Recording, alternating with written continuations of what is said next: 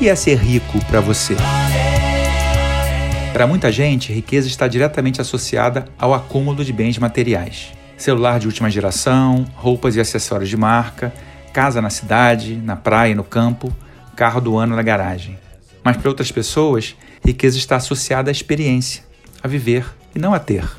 Agora, independente do que é riqueza para você, o fato é que nosso comportamento, tanto individual quanto coletivo, está exaurindo os recursos naturais do planeta poluindo o ambiente, afetando diretamente o clima e ameaçando nossa própria existência. Se a gente quiser combater, minimamente que seja, o aquecimento global e nos adaptar às suas inescapáveis consequências, teremos que, em um esforço global, mudar o nosso modelo de consumo.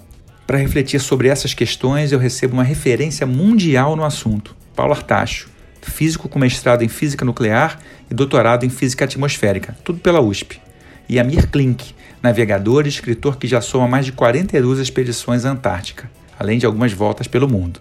Eu sou Steven Gen e esse é o Trip Consciência, o lugar onde a ciência brasileira de ponta encontra a vida comum, de pessoas extraordinárias. Trip Consciência. Uma produção da Trip. Apoio Instituto Serrapilheira. Paulo Artacho, Amir Klink, muito obrigado pela presença aqui no Trip Consciência. Eu vou começar a fazer uma pergunta para o Amir, que é quando a gente pensou no programa e juntar vocês dois, era justamente em cima de um episódio de Biosfera. Depois, vendo a carreira, a trajetória de vocês e a importância do desprendimento né, em todas as questões relacionadas a mudanças climáticas e aquecimento global, a gente achou que seria mais interessante juntá-los num episódio sobre desprendimento. E mais uma vez fazendo uma pesquisa aqui, Amir, sobre a sua história, né, de, de, desapego, de desprendimento, parece que ela vem muito, tem muita relação com a sua família, né, com sua mãe, com seu pai. Se pudesse contar um pouquinho de como se deu essa tua percepção da importância do desapego a coisas materiais, principalmente vindo da tua família, né?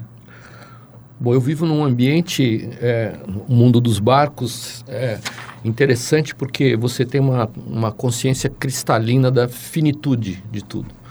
E um barco é uma assim, é um ecossistema que você constrói, ele é relativamente fechado e ele pode desaparecer em segundos. Então, o que leva uma década para fazer, você perde em segundos. E essa consciência do risco, da finitude, da, da provisoriedade, ela, ela é muito... Ela, eu, eu acho ela muito importante é, e muda o teu modo de pensar. Então, você começa a, a enxergar a, a beleza da, da, eficiência, de fazer mais com menos, é, a importância da simplicidade. E, e, é interessante porque é uma, é uma, uma consciência que eu acho que se aplica para tudo, para a ciência, para todas as áreas do, do conhecimento humano. E, e, vai junto com uma tendência que eu vejo para o futuro, onde a gente vai ter que fazer mais coisas com muito menos e deixar um, um rastro muito menor para trás. Né? As minhas filhas não vão ter carro. E eu não vou comprar para elas. Não vão, elas querem a mobilidade, não querem um veículo. E eu gosto de falar que eu não, eu não não quero nem ter a roupa do meu corpo, eu quero um aplicativo, calça preta, camisa azul, acabou. Mas e, é por... e, hoje é possível isso. Então, eu gosto muito, eu tenho uma convivência assim muito intensa com, com o meio marítimo, onde a gente aprende muito. É curioso porque você teve uma trajetória, digamos assim, mais tradicional, né? Você se formou em economia, fez pós-graduação em administração, trabalhou no banco. Quando é que você teve essa percepção dessa mudança? Quer dizer, quando é que você entrou nessa questão do, do mundo dos barcos e tal? Eu demorei, entrei velho já. É, mas meus pais tinham uma vida interessante, moraram em muitos países, falavam muitas línguas. É, e aos poucos eu fui percebendo que para um, um, libanês, né, é a coisa mais normal você mudar de país, perder tudo, começar de novo. O importante não é o que você tem, o importante é o que você sabe fazer. E aos poucos a gente foi adquirindo, foi uma espécie de iniciação nesse mundo do desprendimento, a, a, assim, a convivência familiar. Meu pai era um cara completamente desmiolado, irresponsável, visionário e não empreendedor embora tenha sido um cara que ganhou muito, teve muitos negócios diferentes, mas ele era um, uma pessoa extremamente inteligente, mas não empreendedora. E ele largou bombas impressionantes para gente, né? Quer dizer, ele saía Quando ele descobriu Paraty, né? Os, os três primeiros carros que entraram em Paraty, ele estava num, num deles lá, no Fusca. Ele comprou 20 fazendas. Depois ele falou, não, não, não compro o que é meu. E nunca pagou os impostos. Então eu passei a juventude toda é, tapando buracos, ele não deixava vender. Mas ele tinha uma visão é, é, ambientalista, quando ainda não existia essa palavra, ambientalismo, que marcou muito a gente. Então ele só comprava terra que tinha face norte, mata e água. E ele falava: se alguém cortar uma árvore nas minhas terras, eu corto as mãos dele. Ele era um homem violento. E a gente tinha muito medo dele. então, é, foi uma infância difícil, né? Minha mãe era o contrário, era totalmente artista, totalmente desprendida do mundo material. Ele falava: meus empregados vivem com salário mínimo, você também vai viver. Então minha mãe pegava os forros das cortinas em casa para fazer roupa para gente. Ela não tinha dinheiro para comprar. E ela não tinha muitos escrúpulos, né? Ela falava, bom, agora o seu pai quer fazer um jantar para uma comitiva dos Emirados Árabes que ele convidou em casa, o que, que eu faço? Vamos roubar? eu falei, não, mãe, não vamos roubar. vamos falar com ele, ver se... Mas foi engraçado porque aos poucos, eu acho que isso foi importante para o mundo náutico que eu acabaria frequentando depois. E aí, pensando nisso, quer dizer, eu, eu lembro de ler, ler, o teu livro, né, 100 Dias Entre o Céu e Mar, década de 80, e pensando nesse livro naquela época, se pensando nesse livro hoje, já é difícil a gente imaginar que a coisa do, do, desprendimento, não só material, mas também pessoal, né? Porque hoje em dia, mesmo quando você está sozinho, você tem um celular, alguma coisa assim. Quer dizer, quando é que foi nesse teu, nessa tua primeira viagem a Remo que você percebeu esse, esse, isolamento físico? Como é que isso se deu com você e como é que foram os primeiros desafios de você estar literalmente, literalmente não, fisicamente sozinho, tendo que lidar com os desafios lá da, da viagem? Eu achava a ideia mais imbecil do mundo, né? Um cara se meter num barco a remo para atravessar um oceano. Eu remei a infância toda em Paraty e depois eu remei, fiz remo olímpico na, pelo Clube Espéria aqui em São Paulo durante seis anos. E eu adorei o remo.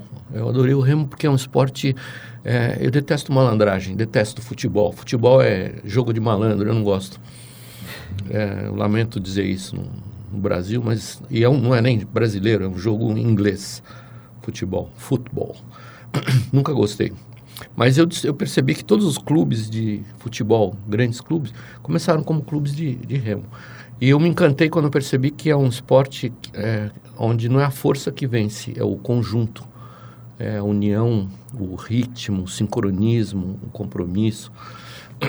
E eu, quando vi a primeira tentativa do, de dois escoceses lá que tentaram atravessar o Atlântico Norte, falei, tá louco, os caras vão morrer, morreram.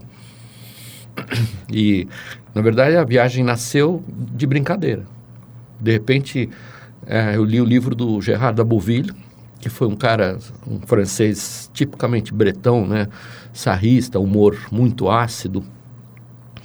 E, e ele fez uma travessia bem, bem sucedida, mas cometeu erros interessantes. Ele teve um patrocínio de uma empresa de sardinha em lata chamada Capitaine Cook. E aí, para puxar o saco do, patrocinador, ele só comeu sardinha em lata. Quase morreu, o cara teve uma constipação. É, é, monumental. E, e aí eu falei, caramba, por que, que ele não, não, não fez uma, uma dieta balanceada, bacana, saborosa, bonita, fácil fazer? E assim, aos poucos, fui juntando as, as pecinhas do quebra-cabeça, acabei me encantando com a ideia. Ninguém tinha atravessado o Atlântico Sul até então, e ninguém mais atravessou em solitário. Tem um turco que errou o Brasil, né? Ele saiu também da Namíbia, lá de Luderitz, da cidade de onde eu saí, mas ele foi parar na, na Venezuela. E o ano passado teve do, duas duplas que conseguiram atravessar. Uma que teve que pedir socorro, não, não conseguiu fazer a parte, a parte final. Mas foi uma, uma experiência prática que, que me encantou. Assim, foi a primeira vez que eu fiz um projeto e, e executei. Eu acho que Talvez esse é um paralelo interessante com a ciência, né? Eu gosto muito da experimentação. E daí do desprendimento, né? E pensando agora, falando, continuando a falar de desprendimento, eu vou passar para o Paulo, eu vou te perguntar se quando a gente pensa em política pública, né, de empreendimento, política pública, se o, quando gente, o Acordo de Paris ele, ele tem justamente essa perspectiva. A gente está falando de 195 países que assinaram esse acordo em 2015. Se puder explicar para a gente um pouquinho mais da proposta do Acordo de Paris e se isso tem a ver com essa ideia de desprendimento, de você mudar a própria relação com o consumo. Né? É, Steve, não há a menor dúvida que o mundo está mudando e vai mudar muito mais rápido do que a gente imagina, porque as mudanças climáticas estão hoje aqui já do nosso lado e vão se intensificar muito ao longo dos próximos anos. O Acordo de Paris é o único instrumento é, em vigor para limitar a concentração de gás de efeito estufa. E são, são medidas voluntárias de cada país, de cada país. Por exemplo, o Brasil é, colocou que nós vamos reduzir as emissões em 32% de gás de efeito estufa em 2025 comparado com 2005. Nós vamos zerar o desmatamento na Amazônia e assim por diante. São metas, mas infelizmente a maior parte dos países não vão cumprir as suas metas, né, incluindo os Estados Unidos, incluindo a Alemanha, por exemplo, incluindo o Brasil também. Né? Então, é um acordo como o primeiro passo foi essencial, e o que é importante do acordo é que, mesmo se todos os 196 países da ONU Cumprir. cumprissem o acordo, ainda o assim. planeta ainda vai aquecer 2,8 graus centígrados em média. Uma média de 2,8 significa que algumas regiões, como o Nordeste brasileiro, pode aquecer 3,5 graus e meio a 4 graus. E isso tem um impacto enorme na vida das pessoas, no ciclo hidrológico, na disponibilidade de água, na agricultura, na capacidade de alimentar 10 bilhões de pessoas em 2050. Então, nós estamos numa, in, tentando enfrentar uma questão que é absolutamente gigante, uma tarefa enorme e que eu espero que a gente tenha sucesso nessa tarefa, porque nós não temos uma segunda alternativa. E quando a gente fala em aquecimento global, você também tem a questão dos aerossóis, que é uma das principais linhas de pesquisa, né? E eu lembro garoto de, de ficar ligado nessa coisa de, de aerossol, né? De, de camada de ozônio e tal. Pode explicar para a gente a importância do, do aerossol, quer dizer, o impacto do aerossol dentro da ideia de camada de ozônio? E também eu li um texto teu recente na, na revista da USP sobre também o impacto dos carros nesse processo todo. Né? Então, veja, a atmosfera que a gente respira, né? Cada um de nós a gente respirar ar e junto com esse ar vem, obviamente, partículas que estão em suspensão na atmosfera, né? É muito curioso, as pessoas não, não, não realizam que a atmosfera é um sistema completamente aberto. Cada molécula de ar que você respirou agora, nesse minuto, foi respirada milhões de vezes na China, na Índia, na África, por animais, por plantas, etc. e tal. Então, é um bem comum da humanidade, né? E o homem está alterando a composição desta atmosfera, uh, emitindo gases por exemplo, que saem do cano de descarga dos nossos automóveis, que saem das indústrias, etc. e tal, há uma razão muito, muito, muito rápida. Além dos gases, nós também emitido, emitimos partículas. Por exemplo, é muito fácil olhar no cano de descarga de um ônibus e ver aquela fumaça preta.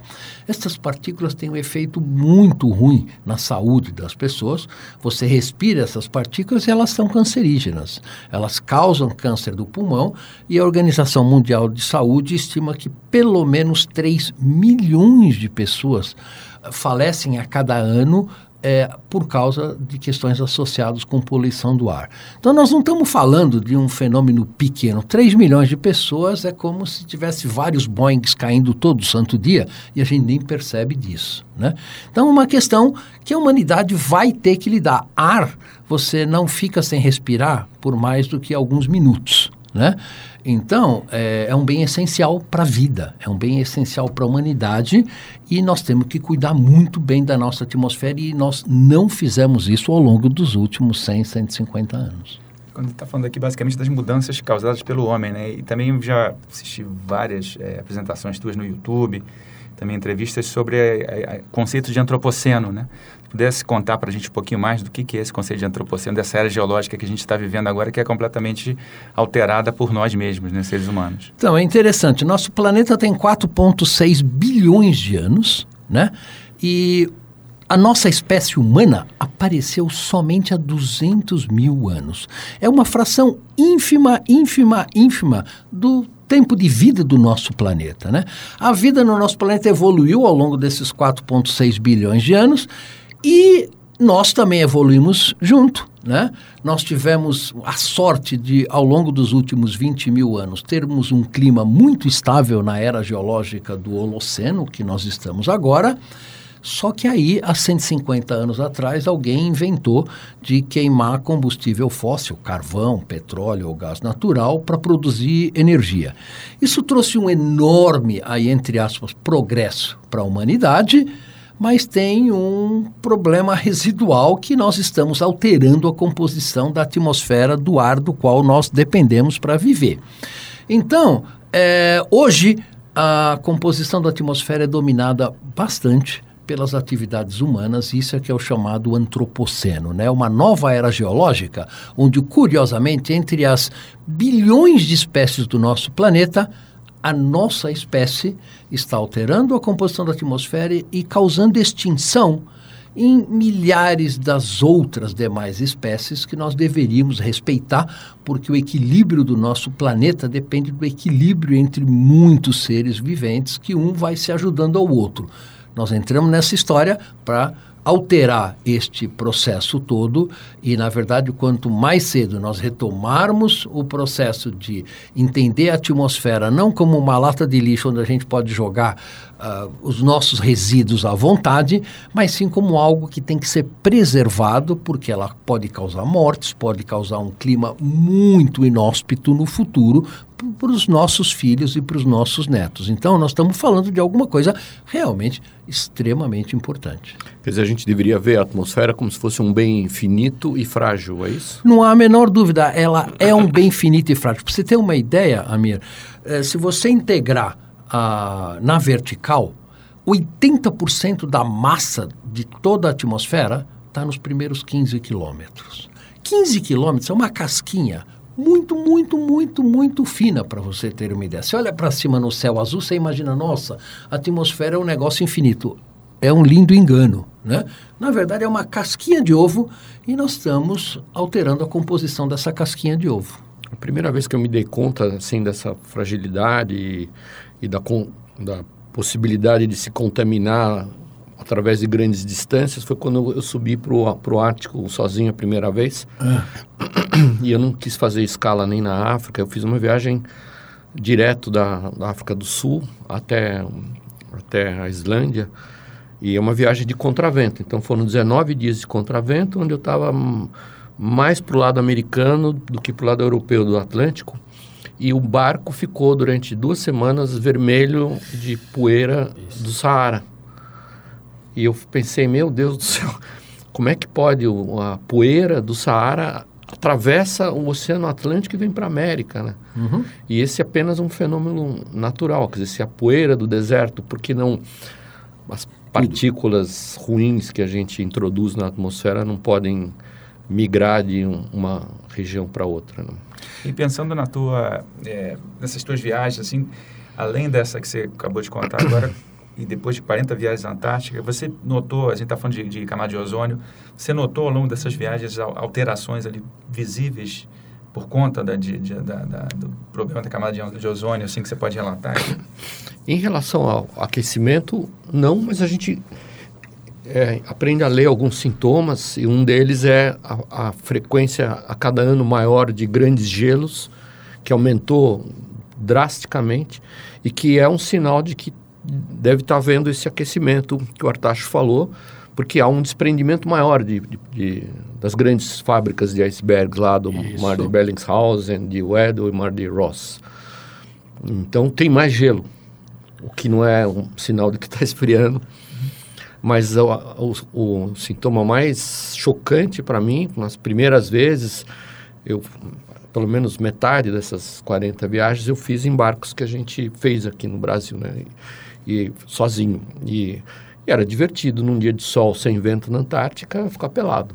Eu, era muito bacana. Você pega uma pedra preta que esquenta e várias vezes passei dias sem camisa trabalhando quando não tem vento na Antártica num clima tão seco é, você tem um ambiente extremamente confortável e agradável é, há dois anos atrás a gente foi eu fui com a Marina para a Antártica, a gente foi para o lado do mar de Wedding, deu uns dias maravilhosos e, e eu fiquei sem camisa durante uns 50 minutos. Doeu muito. Queimou tudo. É.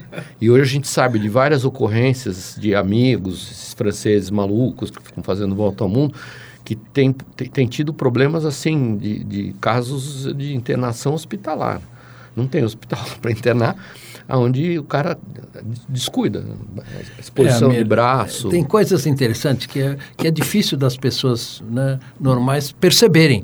Você, por exemplo, por causa da, do aumento da radiação ultravioleta, é, muitos pinguins estão começando a desenvolver catarata.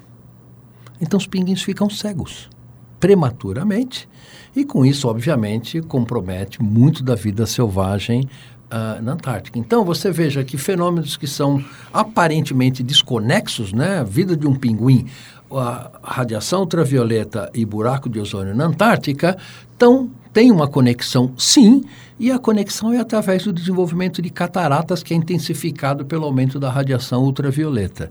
Então, são efeitos muito drásticos que nós estamos fazendo na fauna é, é antártica. Esse efeito da, da ação ultravioleta, é, para a gente é uma coisa física, é, até em, questões interessantes, por exemplo, tudo que é material mais vagabundo que a gente usa, assim, é, é, para fazer amarração de carga, essas coisas, a gente, eu, eu gosto de usar po, po, poliéster.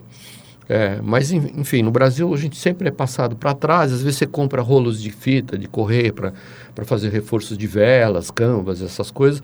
E aí vem polipropileno no, no, no lugar. E é, o que a gente descobriu recentemente é que, assim, antigamente a gente, há 15, 20 anos atrás, é, todo o material de polipropileno aguentava 5, 6 temporadas, depois a gente substituía. Hoje, em uma temporada, começa a esfarelar. Quer dizer, você vê o, o polipropileno, é um plástico de mais baixa resistência, né? E ele é muito sensível à ação ultravioleta.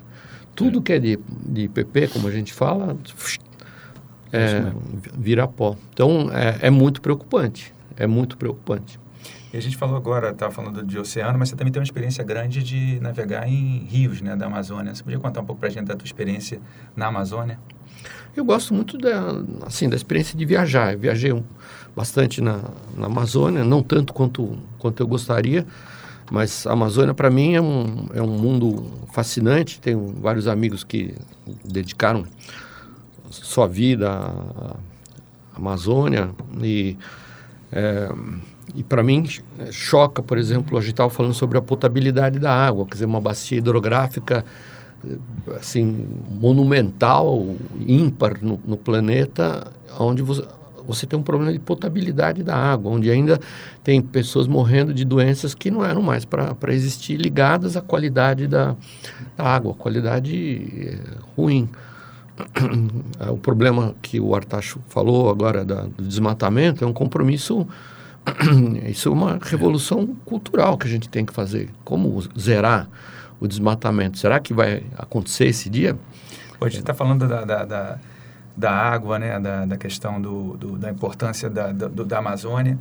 E tem uma coisa que muita pouca gente sabe que além dessa ideia da Amazônia como pulmão do mundo, tem a ideia também da Amazônia como uh, formador, com uma bomba d'água, né? é, a Amazônia é um ecossistema extremamente estratégico para a manutenção do clima do planeta. A, a quantidade de vapor d'água que a Amazônia injeta na atmosfera global é crítico para o ciclo hidrológico, não só da parte central e sul do Brasil, mas esse vapor d'água, obviamente, quando não chove aqui no sul do Brasil, entra pelo Atlântico Sul e entra na circulação global da atmosfera. E a Amazônia é a última das grandes florestas tropicais uh, do nosso planeta, né? São 5,5 milhões de quilômetros quadrados. É quase 60% da área do território brasileiro. E, obviamente, se você derrubar essa floresta, você perde muita coisa. A primeira coisa que você perde é que a Amazônia é um gigantesco processador de vapor d'água, né? O vapor d'água não nasce na floresta, nasce no oceano, né? No Atlântico tropical, que por sinal está 3 graus mais quente do que estava há cerca de 100 anos atrás, esse vapor d'água é processado pela floresta e é, e é transportado aqui para alimentar culturas de soja em Rondônia, no Mato Grosso, Tocantins, Goiás, aqui no estado de São Paulo, Paraná e assim por diante, que são as grandes áreas de agricultura é, produtoras de alimento da América do Sul. Então, uma vez que esse fluxo de vapor d'água possa vir a ser interrompido, né? se você desmatar, digamos, 40%, 50% da floresta, obviamente toda a agricultura brasileira, isso é muito bem documentado, muito bem eh, cientificamente bem embasado, é, vai sofrer uma redução forte de precipitação. Isso significa bilhões de dólares de perda em produto interno bruto para a agricultura brasileira. E, além disso, a floresta tem que ser preservada não por causa só disso, mas por causa que realmente é o último reduto de grande floresta tropical intocável no nosso planeta. E a quantidade de biodiversidade que ela uh, tem é estratégico para o desenvolvimento de novos fármacos, de novos produtos, é, não só no presente, como principalmente no futuro. E não é comum, né, em florestas tropicais, essa esse grau de biodiversidade, né? Exatamente. entre as florestas tropicais, a Amazônia tem 10 vezes mais biodiversidade que as demais florestas tropicais, como Bornéu ou como a floresta do Congo, por exemplo. Isso se deu por causa do isolamento da América do Sul, por causa das características do solo, por uma série de, de condições. E o Brasil o pior negócio que você pode fazer para a floresta é derrubar ela e plantar grama para pastagem de gado. Né? É, é, você está desperdiçando um recurso biológico absurdamente valioso para beneficiar quem? Um particular fazendeiro que põe um, uma cabeça de gado uh, por hectare na floresta amazônica com uma produtividade baixíssima e todos perdem. O Brasil perde, a população brasileira perde e o planeta perde. E a gente tem que explorar esse recurso natural de uma maneira muito mais inteligente, muito mais esperta do que nós estamos fazendo hoje. Quer dizer, não só você tem essa questão do impacto sobre os chamados rios voadores, mas também sobre a, a fotossíntese. Né? Como é que a uhum. temperatura, o aumento de temperatura, influencia no próprio processo de, de produção de oxigênio? Então, Steve, isso é uma coisa que preocupa muito a gente. Né? O que acontece é o seguinte: a fotossíntese é, a partir de uma, de uma, certa temperatura, veja, como é que, por que, que você fica com febre? Né? Quando você chega a 39 graus de febre, você rapidinho, rapidinho tem que fazer alguma coisa, porque a partir dos 40 graus, muitas enzimas que mantêm a vida do seu corpo é, deixam de funcionar com a mesma eficiência que elas funcionariam na temperatura normal do corpo.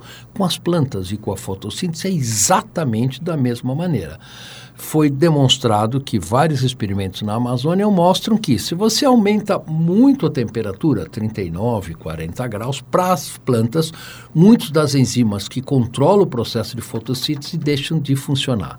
Com isso, o que, que acaba acontecendo? A planta é, diminui a sua produtividade primária, a quantidade de carbono que ela absorve da, da, atmosfera, e com isso também ela pode vir a morrer por não ter condições de sobreviver sem os, os nutrientes é, associados com o processo fotossintético. Então, o aumento da temperatura vai fazer a floresta sofrer significativamente. É mais uma razão para a gente diminuir as emissões hoje para preservar os ecossistemas que mantêm a vida no nosso planeta. Legal, a gente está falando muito da questão da fotossíntese na, na floresta, o que é óbvio e é, é, muito intuitivo, mas também a gente tem a questão da fotossíntese no oceano. Vou voltar para o oceano aqui agora. Se pudesse contar para a gente como é que se dá esse processo de produção de oxigênio nos oceanos. Né? É, os oceanos, por exemplo, tem as algas, né? E a, as algas na primeira microcamada do oceano, né? Dentro de alguns centímetros, produzem gigantescas quantidades de oxigênio na atmosfera. Inclusive, por isso é que a vida começou nos oceanos, né? E a vida só, só é, foi para as áreas continentais quando essas algas começaram a produzir oxigênio suficiente e permitiram que o oxigênio tivesse a concentração que ele tem hoje, que é de 19% na concentração na atmosfera, e com isso a vida continuou nos ecossistemas terrestres. É, evidentemente, isso é um balanço muito delicado e com o aquecimento global, com o aumento da temperatura dos oceanos, que já é da ordem de um grau e meio, o que, que acaba acontecendo? A solubilidade desse oxigênio diminui no oceano e o oceano já tem 12% em média menos oxigênio do que ele tinha 150 anos atrás. Veja, 12% a menos de oxigênio e um grau e meio a mais é muito importante para a manutenção da vida dos oceanos. E a vida dos oceanos, que tem uma enorme biodiversidade também, é estratégico também para o planeta. Então, é, isto só pode ser parado se nós reduzirmos a taxa de aquecimento global que nós estamos tendo hoje. É, essa taxa de aquecimento global depende, obviamente, de uma mudança de postura, né, de uma mudança de, de comportamento nosso. Se a gente tivesse o poder mágico de, num segundo, mudar a matriz energética do planeta e simplesmente parar de usar hidrocarbonetos e você acha que ainda assim haveria um cenário preocupante em relação Veja, ao aquecimento? É possível você elétrico, mudar hoje a matriz zero, energética do planeta. Nós temos tecnologia para isso, não precisa desenvolver absolutamente nada de novo. Temos automóveis elétricos hoje muito eficientes, temos maneiras de gerar energia sem queimar carvão ou petróleo através de energia solar e eólica, que são muito eficientes e com preço competitivo. Quer dizer, então não é uma questão de tecnologia tecnologia. Mas Qual é a se questão? interrompesse num, num segundo toda emissão de... Tá. Se a gente interrompesse... Ainda assim haveria um processo de aquecimento? Continuaria? Sim, porque Sim. a meia-vida do CO2 na atmosfera é de alguns milhares de anos. O CO2 que eu usei, que meu carro emitiu, quando eu vim, por exemplo, ah, participar desta entrevista aqui, ele vai ficar na atmosfera por pelo menos 2 mil ah, a 4 nós mil vamos anos. herdar um efeito colateral do, Então, as nossas dezenas de novas gerações vão sofrer o desastre que a gente está fazendo na atmosfera, mesmo se a gente parar imediatamente todas as emissões. Agora, parar as emissões é essencial hoje, porque quanto mais cedo nós alterarmos esse processo de mudança da composição da atmosfera, primeiro, menores serão os efeitos no futuro, incidências de furacões, de grandes secas e assim por diante, né? menor vai ser a destruição dos ecossistemas e mais barato vai ficar a adaptação. Então, o nível dos oceanos, por exemplo, né, porque a água ela se dilata com o aumento da temperatura. O nível médio dos oceanos já aumentou 23 centímetros. Em e quanto a, tempo? É, nos últimos 150 anos. E a previsão é de que até o final deste século, o aumento do nível dos oceanos pode ser da ordem de um metro a um metro e meio. As pessoas podem imaginar que isso é pouco, né? Mas você pega uma praia como Copacabana ou uma, ou uma região como Recife, por exemplo, que já sofre erosão forte, né? Pelo, pelo nível do mar, é, isso vai ter um efeito muito importante e a maior parte da população uh, do nosso planeta vive em áreas costeiras. Né? Então, países como Bangladesh, eh, ilhas do Pacífico, como Tuvalu, por exemplo, com certeza vão desaparecer do mapa. Áreas como a Flórida, nos Estados Unidos, vão ser inundadas no futuro. Né? E isto, uma vez iniciado o processo, Almir, é muito difícil de parar. Eu lembrei de um, um outro sintoma interessante que a gente assim, não sou cientista e tenho uma experiência de, de, tempo que não chega nem a 40 anos, então não quer dizer muita coisa, mas é, a gente estuda com frequência as tábuas de ocorrências Isso. de ventos violentos acima de 70 nós, e não existiam esses ventos ah, nos últimos 25 anos.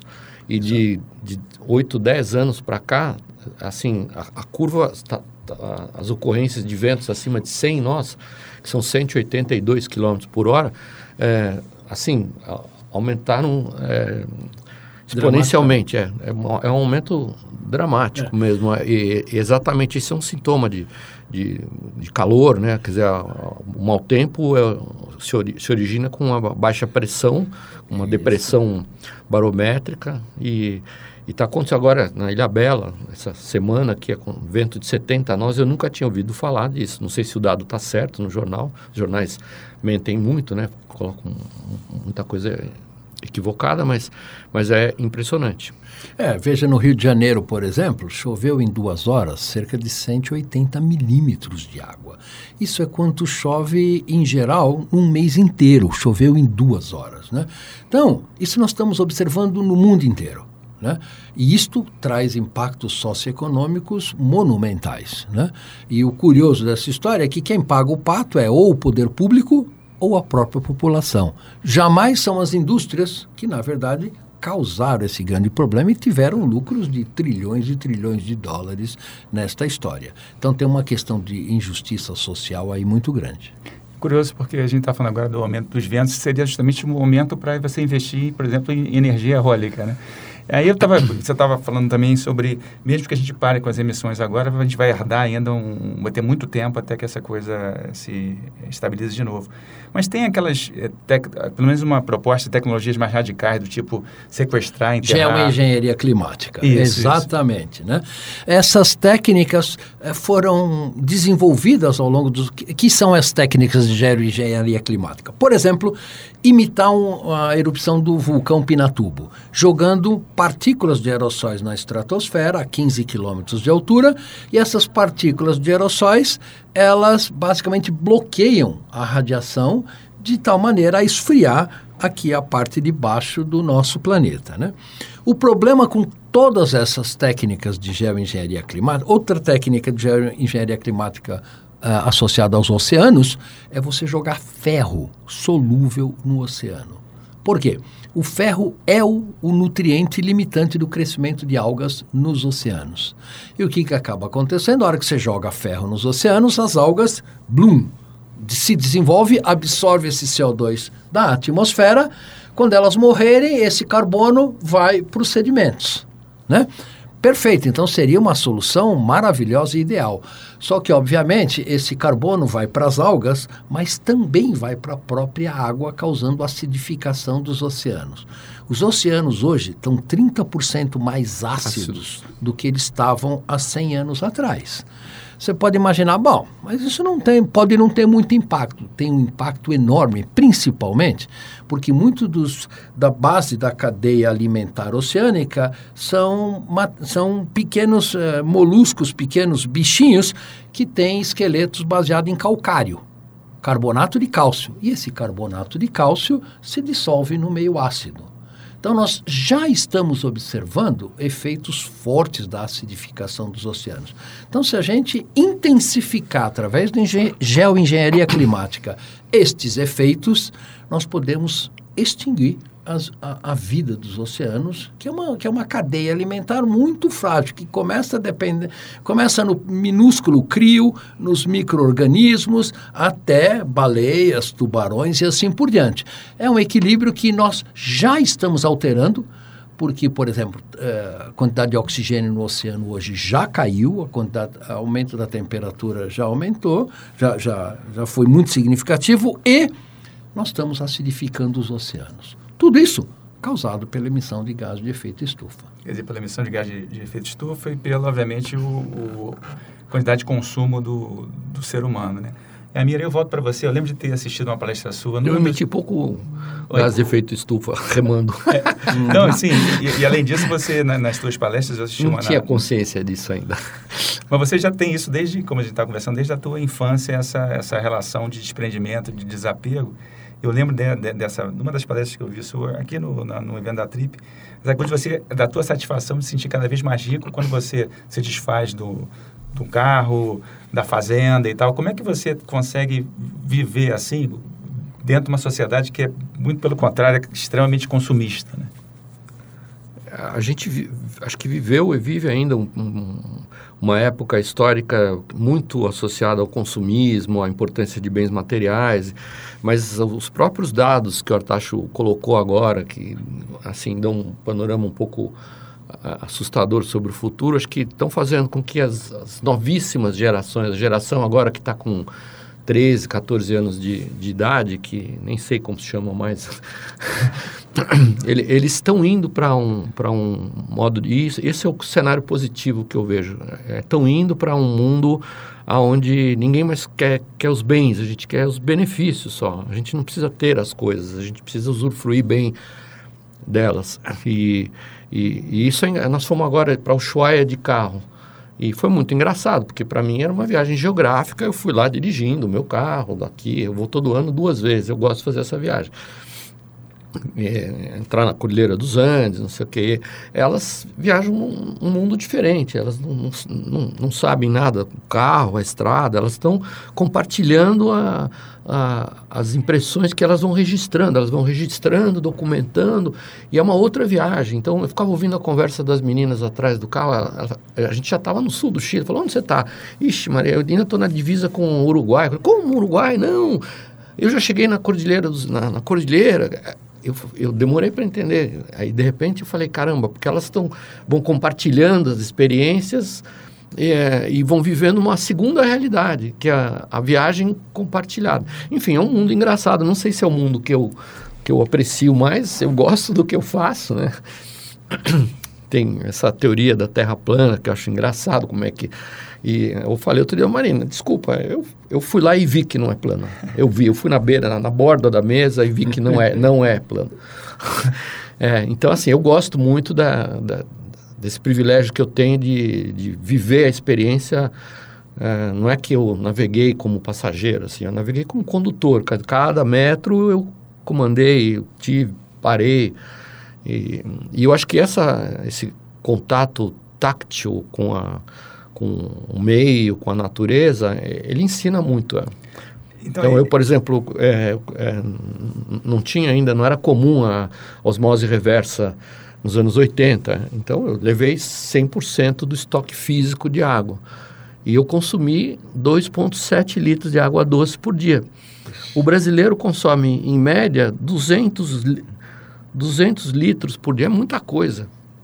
É muita coisa. De água é, tratada, é, uma água que, é, assim, tem insumos caros, transporte, tarifação, tratamento.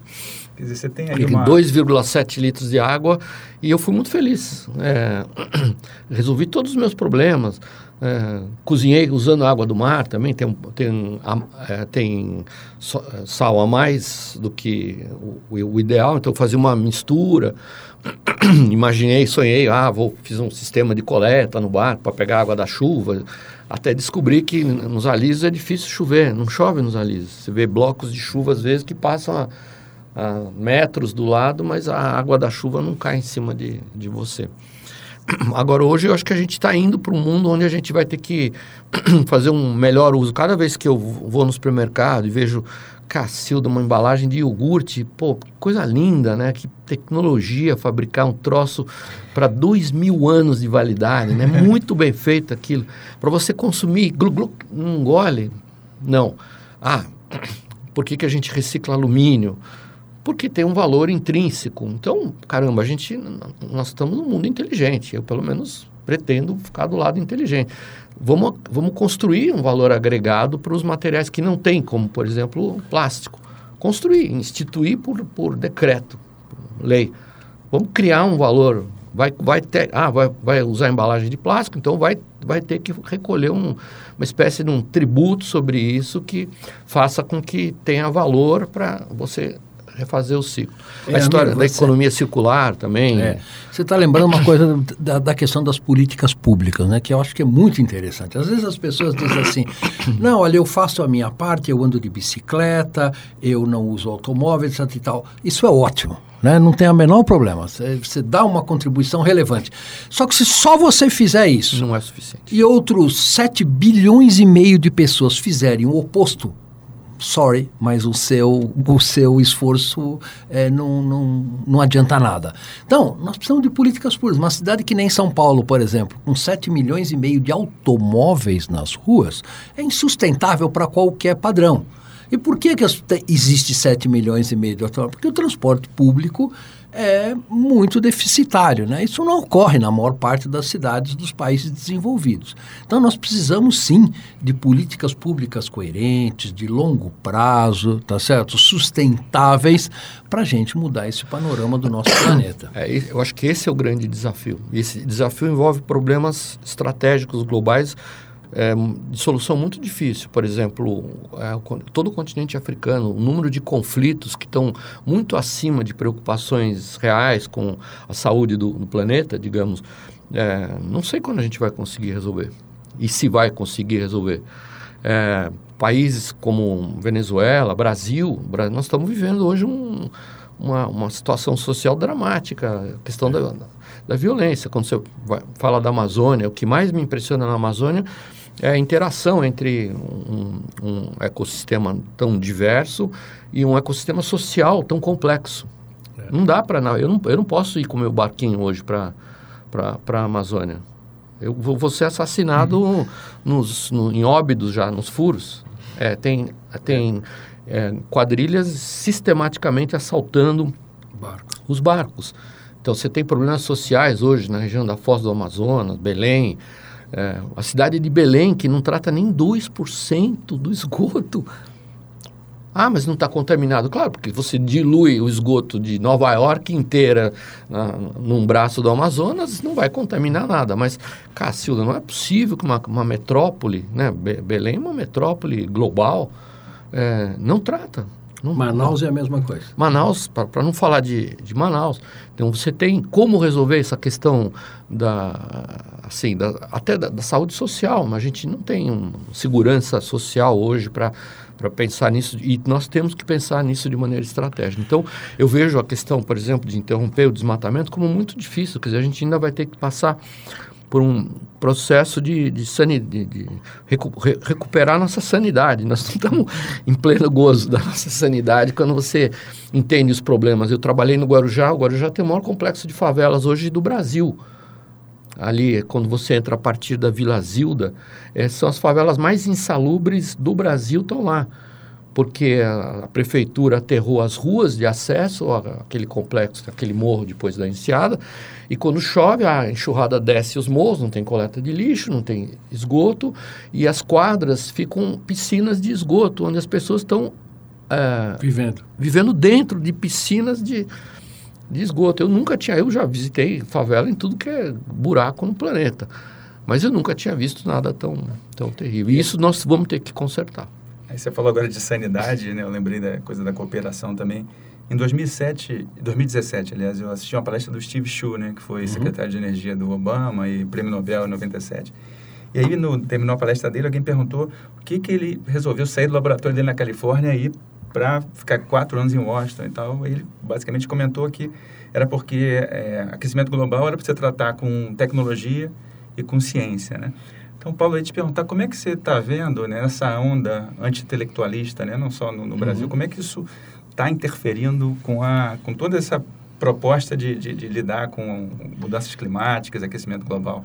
É, veja, não é, eu não, não chamaria de proposta anti-intelectualista. Quer dizer, veja, o que acaba acontecendo é que vários governos, Brasil e Estados Unidos, por exemplo, em particular, usam a ciência, né? Para os seus próprios objetivos é, financeiros, na verdade. Né? Então, veja, por exemplo, você nega a ciência quando a ciência não favorece os seus objetivos estratégicos. E você apoia a ciência quando, na verdade, ela vai em, eh, em direção ao que você quer. Então, esse é um problema muito sério da distorção da realidade científica, da percepção da realidade científica, é, que agora acabou mais sendo, é, olha digamos assim, suportada pelos interesses econômicos e políticos e às vezes até religiosos, como por exemplo né, a questão da, da teoria da evolução, de Darwin, do que propriamente a ciência. Então a ciência está sendo usada, na verdade, mais recentemente, é um fenômeno novo que a ciência ainda não consegue lidar adequadamente com isso.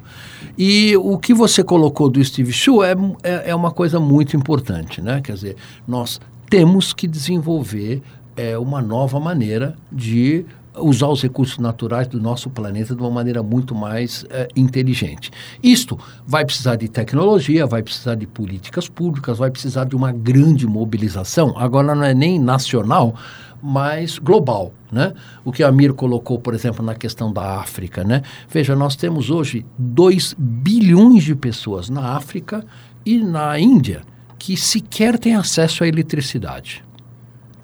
Quando essas pessoas tiverem acesso à eletricidade, que provavelmente elas vão ter nos próximos 10, 20, 30 ou 50 anos, a primeira coisa que elas vão fazer é querer ter um forno de micro-ondas em casa, querer ter um carrinho na garagem e assim por diante. O engraçado é que Absolutamente elas, legítimo, né? Elas vão ter acesso à conectividade de um smartphone antes da eletricidade. Exatamente. Antes. Então, o que, que, o que, que acontece? Essas 2 bilhões de pessoas vão querer comer carne, essas 2 bilhões de pessoas vão ter que querer melhorar a dieta e simplesmente nós não temos recurso natural no planeta para tudo isso. Como é que nós vamos resolver esse dilema? A única solução é realmente uma redução drástica do poder de consumo dos países desenvolvidos. Né? Um americano pega um carro de duas toneladas e meia para ir no supermercado da esquina comprar um pãozinho e ele gasta na, de emissão de CO2 a mesma coisa que um indiano gasta ao longo de um ano inteiro da vida dele. Isto é insustentável num planeta onde a atmosfera é compartilhada por todos. Agora, como fazer com que os países desenvolvidos se desprendam da, de muito do seu consumo absolutamente irracional e comece a olhar para o planeta como um todo. É a única saída que a gente tem. Senão os conflitos sociais só vão se agravar, senão nós vamos esgotar os recursos naturais do nosso planeta e as nossas novas gerações vão ter dificuldades extremas de sobrevivência, né? E nós vamos viver num, num planeta muito mais perigoso do que a gente vive agora. Então, quando me pergunta, tem saída? Eu falo, olha, tem saída porque é a única saída. Nós não temos um plano B, nós não temos alternativa. É o único planeta que a gente tem e a gente tem que aprender a usar ele de uma maneira inteligente, né? Sem basicamente deixar só os interesses econômicos prevalecerem é, na estratégia de desenvolvimento dos países. Nós temos que respeitar as necessidades das pessoas, respeitar as limitações dos recursos naturais que a gente pode usar e assim por diante. Só que para fazer isto, a resistência dos países desenvolvidos está sendo grande e vai ser muito maior ainda no futuro. E esse é o grande desafio que a gente tem hoje do ponto de vista científico e do ponto de vista social no nosso planeta. É, tudo vem muito da ideia de, da necessidade de aprendizado, né? De, tanto da comunidade científica com a população e da população com a comunidade científica. Eu lembro, Amir, de você comentar numa das palestras que eu assisti suas, que era importante que o não o Caissara ir para a escola de engenharia naval, mas da, do, do, do, engenheiro aprender com caiçara, né? Como é que você vê essa, essa, essa dificuldade que muitas vezes a gente tem, o, o Paulo muito menos, que o Paulo está sempre divulgando ciência e tudo, mas de uma maneira geral a comunidade científica tem muita dificuldade de se posicionar, de se comunicar, né? Como é que você vê essa dificuldade que a gente tem enquanto cientista de sair da Torre de Marfim e aprender com pessoas que estão fazendo na prática, né? Você tem os teus vários exemplos, né? Agora o exemplo do Caissara que eu lembrei aqui. É, é, engraçado porque eu acabei, assim, fazendo o que eu faço de um jeito inverso em relação aos meus amigos, por exemplo, na França, que lá eles têm é, um banco que financia, tem um, um, lindo patrocinador, não sei o que eles vão.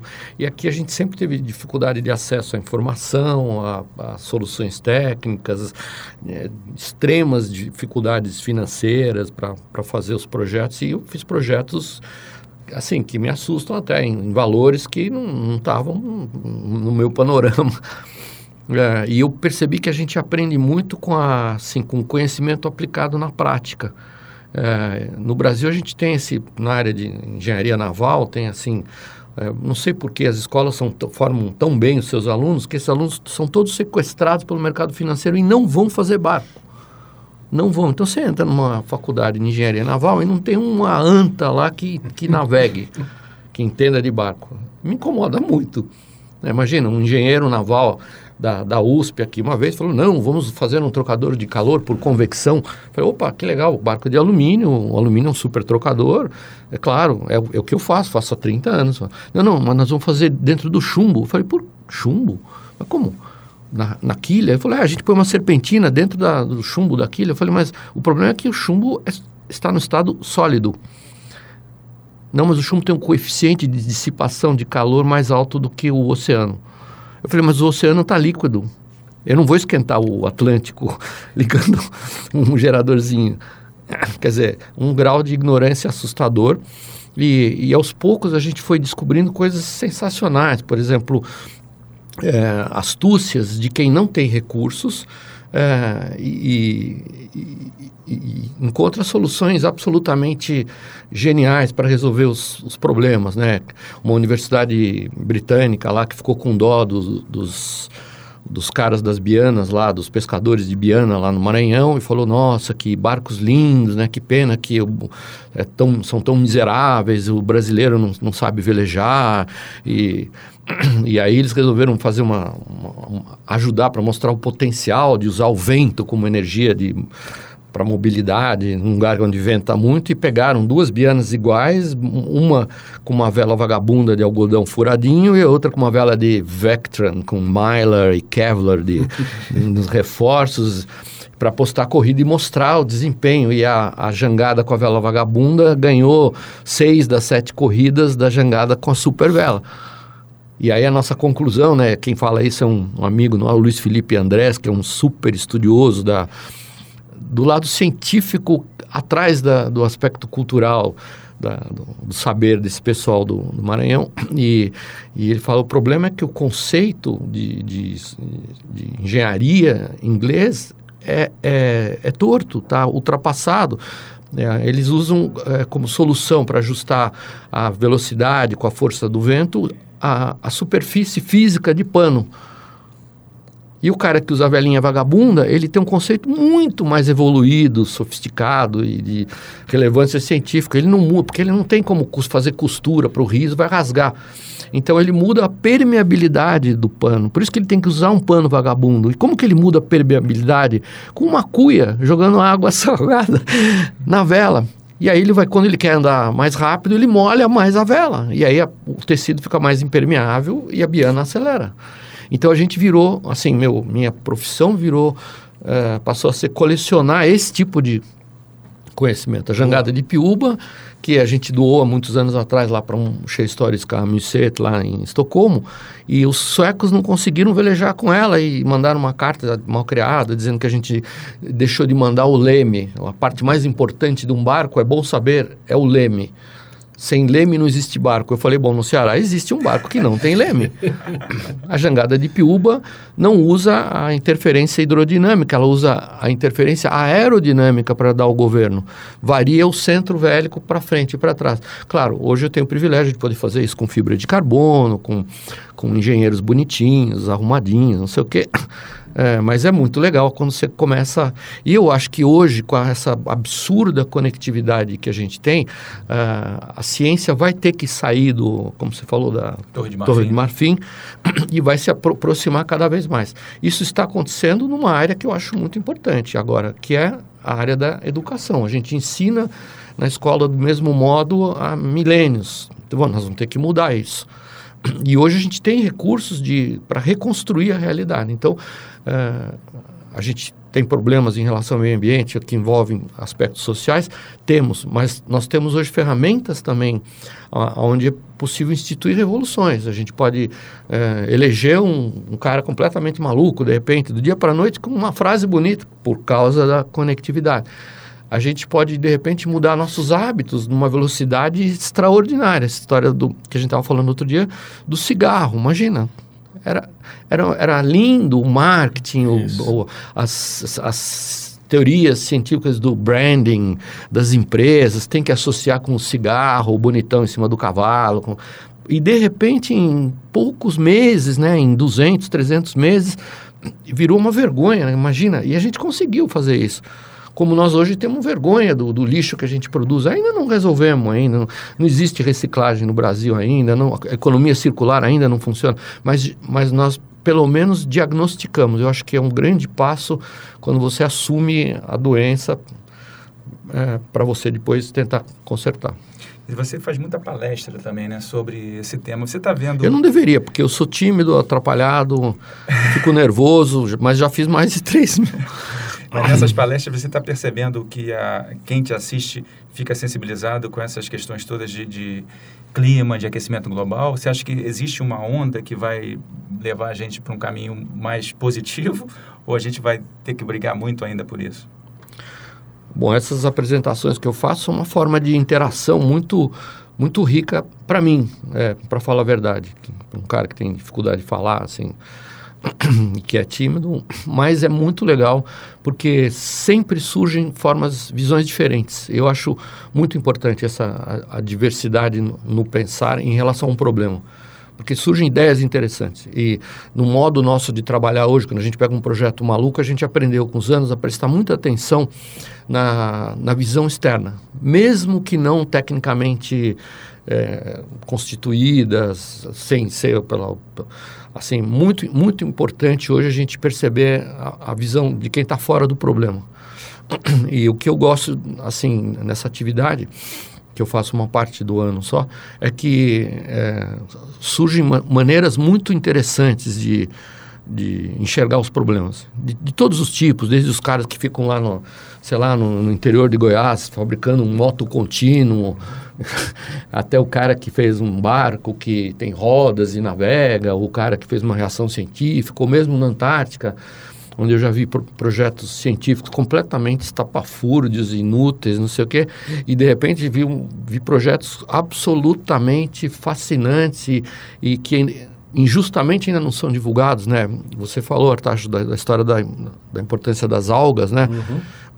A gente fez uma apresentaçãozinha o ano passado na, na Antártica, lá, naquele navio brasileiro, lá no H-41, Maximiliano, e, e, um professor da universidade lá de Santa Catarina, que estava com as alunas dele lá, ele fez uma apresentação sobre o trabalho que eles estão fazendo na universidade em relação às algas e os quatro segmentos de mercado que eles enxergaram para a área de a pesquisa na área de oncologia, que so, so, é, remédios para uhum. cura do, do câncer, na área de adesivos, na área de alimentação e na área de cosmética. Quer dizer, não é um discurso eh, da, da ciência enjaulada assim, mas ele falou, ah, infelizmente não posso falar sobre esse, esse esse uh, assunto, porque são, são, são patentes que estão sendo registradas. Eu falei, nossa, nossa, nessa hora, se eu tivesse com o talão de cheque, você diz quantos zeros você quer se eu fosse o, o CEO de uma empresa, eu põe o número de zeros que você quer, eu te, te dou dinheiro. Porque, é, de fato, deu orgulho de ver que tem gente que está enxergando soluções pra, a, na área de anti-incrustantes, anti né? Que todo mundo acha que motor de navio polui. Né? O que polui desgraçadamente, não, não, tem nada a ver com propulsão, é, efluentes das embarcações. O que polui os oceanos são as tintas que em português chamam venenosas, os uhum. anti-foulings, é, anti-incrustantes. São tintas à base de, de mercúrio reagentes químicos que vão se desprendendo. Elas são feitas para irem se desprendendo na, na, na, nossa única mesa de jantar do planeta, que é o oceano. Né? Exato. A gente está chegando ao final aqui do nosso Trip Consciência, aí eu vou fazer uma pergunta que eu vou fazer para todos os entrevistados aqui do programa, que é qual a sua dica para tornar a ciência mais popular? Podemos pensar com Amir, depois Paulo. Eu, eu, acho que a ciência vai, vai se tornar popular quando a gente enxergar a aplicabilidade dela. E, e hoje é muito fácil ver a aplicação. Então, eu acho que é o, o desafio maior é, não é para os pesquisadores, para quem está mergulhado na ciência, mas é para o educador de, de, de aproximar as, as duas pontas, de, de construir essa curiosidade em relação ao conhecimento científico, a, a, importância de ser um pouco irresponsável também. Eu acho que a gente tem que ser, a gente tem que ter muita sede e uma certa dose de irresponsabilidade para atirar às vezes em alguns assuntos aparentemente não relevantes e no contexto geral descobrir a gente vai descobrir soluções para um contexto altamente relevante como a questão ambiental. É, Steve, veja que a gente já está vivendo na sociedade do conhecimento, né?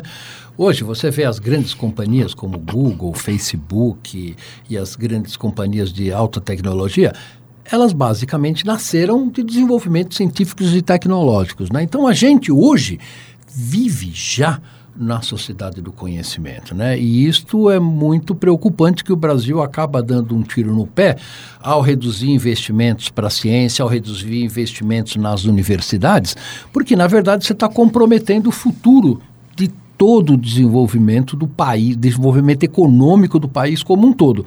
Então, hoje, nos grandes países desenvolvidos, o que manda não é você produzir soja, você produzir minério de ferro, alguma coisa assim o que manda é o cérebro das pessoas, né? É a sociedade do conhecimento que a gente tem hoje. E esta sociedade do conhecimento, devagarinho, está permeando ao longo de toda a sociedade. Você vê quando você conversa com a população na rua, há uma curiosidade enorme para gente, para eles entenderem o processo de desenvolvimento científico e tecnológico muito forte que a gente está tendo hoje. Então há uma demanda muito grande para isso e eu acho que a ciência está sim trabalhando hoje para se aproximar muito mais da população do que, por exemplo, a gente tinha 10, 20 ou 30 anos atrás. Né? É um caminho difícil, principalmente pela baixa escolaridade média da população brasileira, mas é um caminho sem volta. Né? Porque só com a integração da população como um todo no desenvolvimento científico e tecnológico é que a gente possa, pode ter um crescimento econômico sustentável, um crescimento do conhecimento é, sustentável a médio e longo prazo. E a gente tem que continuar caminhando nessa direção. Eu acho que a gente tinha que enxergar, eu, ouvindo o Artacho, eu lembrei, a gente tem que enxergar a, que a ciência está em todos os lugares, a Isso. ciência está na arte, na arte, a arte que, que não, a obra artística tem ciência, a está na música, a ciência está na gastronomia, a Isso. ciência está em, em, em todas as áreas do conhecimento. A gente precisa uh, abrir os olhos. É, e o Artacho tem razão a questão educacional hoje é, é enfrenta um grande desafio para conseguir mostrar mostrar essa, esse fato. Maravilha. Muito obrigado, Paulo Artacho. Muito obrigado, Amir Klink. Foi um prazerzaço aqui a gente conversar com vocês no Trip Consciência. Nosso Prazer primeiro foi nosso. podcast. obrigado. Trip Consciência. Uma produção da Trip Apoio Instituto Serrapilheira.